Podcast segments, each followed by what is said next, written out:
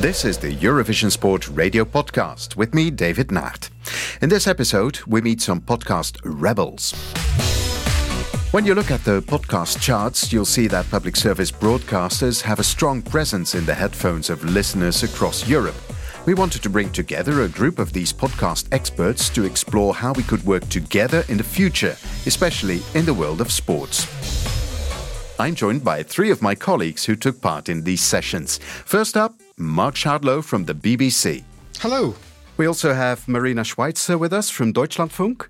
Hi, hello. And finally, uh, all the way from Melbourne, Christophe Mallet from SBS Australia.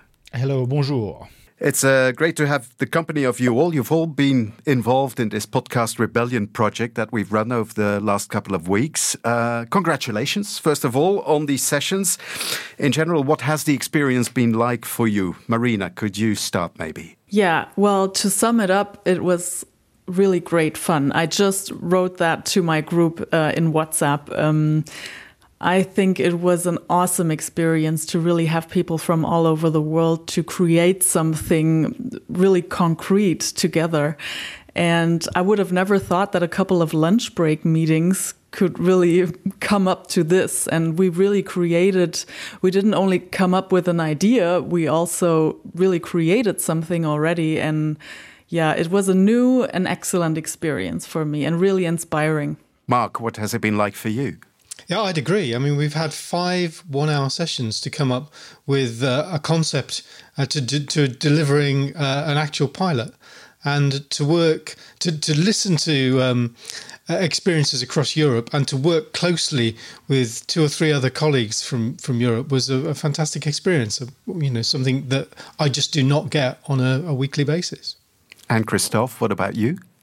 I did really like the fact that um, it was uh, a lot, but uh, not too much, uh, but also enough to fit into your uh, whole busy life. You know, so that that that was uh, really good, and then we were able to then take this away ourselves and then arrange this in our own time. We're all public service broadcasters, and and together we've been talking about this uh, podcast revolution, leading a podcast revolution. But what does that mean for for for us all? Because aren't we already leading the way as as PSM? Mark, how do you feel about that? Um, well, in, in Britain, I mean, I think the BBC are doing a pretty pretty good job and latched on uh, very quickly to the fact that um, audio audiences were were changing, and there was a real opportunity with the development of the BBC Sounds platform, uh, which was perhaps criticized early on, but now I think people are getting it that actually that this is the place where you're searching for audio, whether that's uh, live radio or podcast form, whatever you want to call it. it it's audio, and we all work in audio. Um, so uh, I, I think that as far as we're concerned at the BBC, we, we, we've we've latched onto it, and we're learning, and uh, we learn ever more what especially the younger audiences want. You know, we're we're, tradi- we, we're used to traditional radio, and we we we we're very good at traditional radio, but but um, we are learning now how to adapt fleet of foot to this very new and competitive medium. What is there now? 1.2 million podcasts out there, 300,000 in the last six months. It's a super competitive area. But I think as public service broadcasters, you know, we've, we've got a, a great heritage in broadcasting. And if we can bring that together with the rawness of podcasting, then we really have something to offer. Christophe, what is your view? I think um, you know if I look at what we've been doing in Australia, uh, we've got two main uh, public broadcasters. There's ABC and SBS, uh, and then SBS is kind of the, the naughty cousin with the like the Channel Four, if you want, for for England to the BBC. Uh, so we've been very irreverent in our approach, uh, and in a way, podcasting has been very interesting for us because we came from a traditional audio to try to go online, online with video, online with Facebook Live, you know, but then we realized maybe actually you know what our job our job is actually audio. And we don't necessarily do video well but we can do audio very well in different format. But in reality we've been podcasting for more than 10 or 15 years. You know we've been backing up our content and a lot of the stuff were already online. It was just this ability to take you know what we had we thought could be the video then now the audio side of it is becoming a lot a lot stronger at sbs because we're taking ownership of it a lot more than you know we're not stepping on the TV side of it. We have these huge archives. We have uh, archives that go way back. Um, public radio within Europe is you know really old. So um, we we have this huge chance to to do um, really high class documentaries with with the material that we have. And and also I mean our company well Deutschlandfunk um, they we've we've been doing quite some podcasts and um, our company has been really successful also on the market with podcasts. And yeah, I feel like now from from just the couple of weeks that we spent together, um, now I know that we can we can do this more internationally even and maybe even I mean look into English um, projects or anything. I mean I don't know you know where it leads, but um, I think it's a huge um, it's a huge opportunity. And and Mark, what gives a, a public service broadcaster the edge, the advantage, if you like, uh, compared to all these strong private players? Uh, well, one, we've, we've got a, a, great place to promote our podcasts. When you when there are 1.3 million out there, you've got to shout loud to get your podcast heard. Uh, so, two, uh, I think we're trusted, and we do have uh, a certain amount of authority. We certainly have the technical skills. Um, 1.3 million podcasts out there, but some of them actually Uh, difficult to listen to.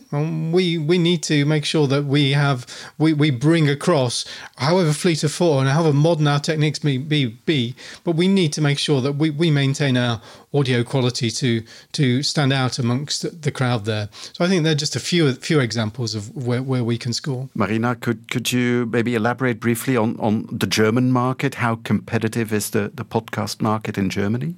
Oh, I'd say it's really competitive. I mean, we've got podcasts. I mean, ARD, the German um, National Public Service, is a is a service that is um, focusing on regional broadcasters, and then you have Deutschlandfunk, which is the national public radio, and um, and most of them, I'm I'm pretty sure all of them have their own podcast projects and um, that's a that's some sort of a competition, a healthy competition, um, but also then all of the not only private radios, but I mean just private people who who publish their podcasts. It's it's a huge market and. Um, Germans, you know, learn English better and better, and now they're they're already listening to a lot of English podcasts. So that really comes into the game. That um, many young Germans, I mean, they're they're right into those. They they dive into all of those competitors on the English and the German market. Mm -hmm. uh, Christophe, the Australian market uh, is predominantly English, I assume. But but what's it like in Australia? It is and it is not. Yeah, no, it is. but I'm preaching my own uh, my own uh, yeah. my own thing here because uh, the SBS French is actually doing really well. Um, but you know, it, it's interesting because yes, we are in competition with the US and the UK. Uh, so for us, it's even harder because the content that is coming out of the UK is honestly it's, it's great quality. What's coming in from the US is a different kind of format, but what I like to isolate in this in English, you start now to see regional aspect of podcasts. So the US are not doing the same way, the podcast the same way as the British, even though they're sharing the same I mean, and, Mark might correct me here, but they're sharing the language, most of it. Uh, but what, what, I want to say that there's a style that is different. One thing I wanted to add on what you guys said before is that uh, one other thing that as public broadcasters we have as experience in this market is that we've already been burnt with how TV was ripped apart by Netflix you know, as, as a platform. So coming into the, the audio platform, we know what's going to happen and we've been there before and we struggled before. Uh, and we, you know, we, str- we struggle and we kept our head above water. Uh, in a way, and some some content have been fantastic, uh, but we've got this experience, and hopefully, in terms of the management, we should not get burned twice. You know, in that way. Okay, um, and basically, finally, um, you know, having had our sessions over the last few weeks. What, what do we take from this? Where do we go from here? Christophe, maybe you could kick off. Uh, I don't know. that's the that's the short answer. Uh, but I just hope this is this vibe is gonna come on. So so for example, we've we've created this little WhatsApp group. I hope our WhatsApp group is not gonna die. You know, because I've had some really good, powerful exchanges uh, in this. Uh, I've learned a lot, and I've learned a lot about you know simple things, but uh, things like uh, the struggle I've got internally with my middle management to get anything through. Well, in reality, I'm on the other, other side of the world, but you guys are experiencing exactly the same thing, uh, albeit in Sweden, in Switzerland, in Belgium, in Britain. We all have this sort of layer where we need to convince uh, people uh, and and the compete the the harness of getting um, a podcast out is not just to be recognized by the public but it's also to get recognized internally. That's something I've, I've really appreciated in, in understanding that it's not just me. It's not just us that are struggling. It's everybody else that are struggling. And Marina where would you like to go from here Well, what really came from the past couple of weeks was uh, hope that we can create something together. A lot of inspiration. I'm I'm really really in a high spirit now that we can we can do something, and also faith in our strength. I I think. I mean, um, we could compare ourselves a little bit to each other, and you know, we all have really great ideas and we have great resources. So yeah. And finally, Mark. Uh, yeah, continue to collaborate. And I think what we've shown also is that we haven't just collaborated, but we've collaborated quickly, really quickly. Um, often you think of collaboration will be a, a month, month, month long uh, process, but this has been done in hours and not not weeks or months. So uh, yes, staying together and throwing throwing around the ideas. I mean, we we uh, as a group need to be watching for trends and need to be experimenting with formats and what sort of formats uh, would would work to public service audiences in sport across Europe. Could it be daily? Could be weekly? Other things that we haven't really thought of. What what do we each learn from our various different formats, and what can we collectively uh, contribute? My thanks to Mark Shardlow, as well as Marina Schweizer and Christophe Mallet. And thank you to everyone who took part in these lunchtime sessions. I hope to see this community develop further and to listen to its results in the months to come. Meanwhile, in October, we'll be meeting for our own virtual sessions in the form of the Eurovision Sport Radio Plenary. I have no doubt that our next episode will be recorded behind the scenes of this virtual meeting.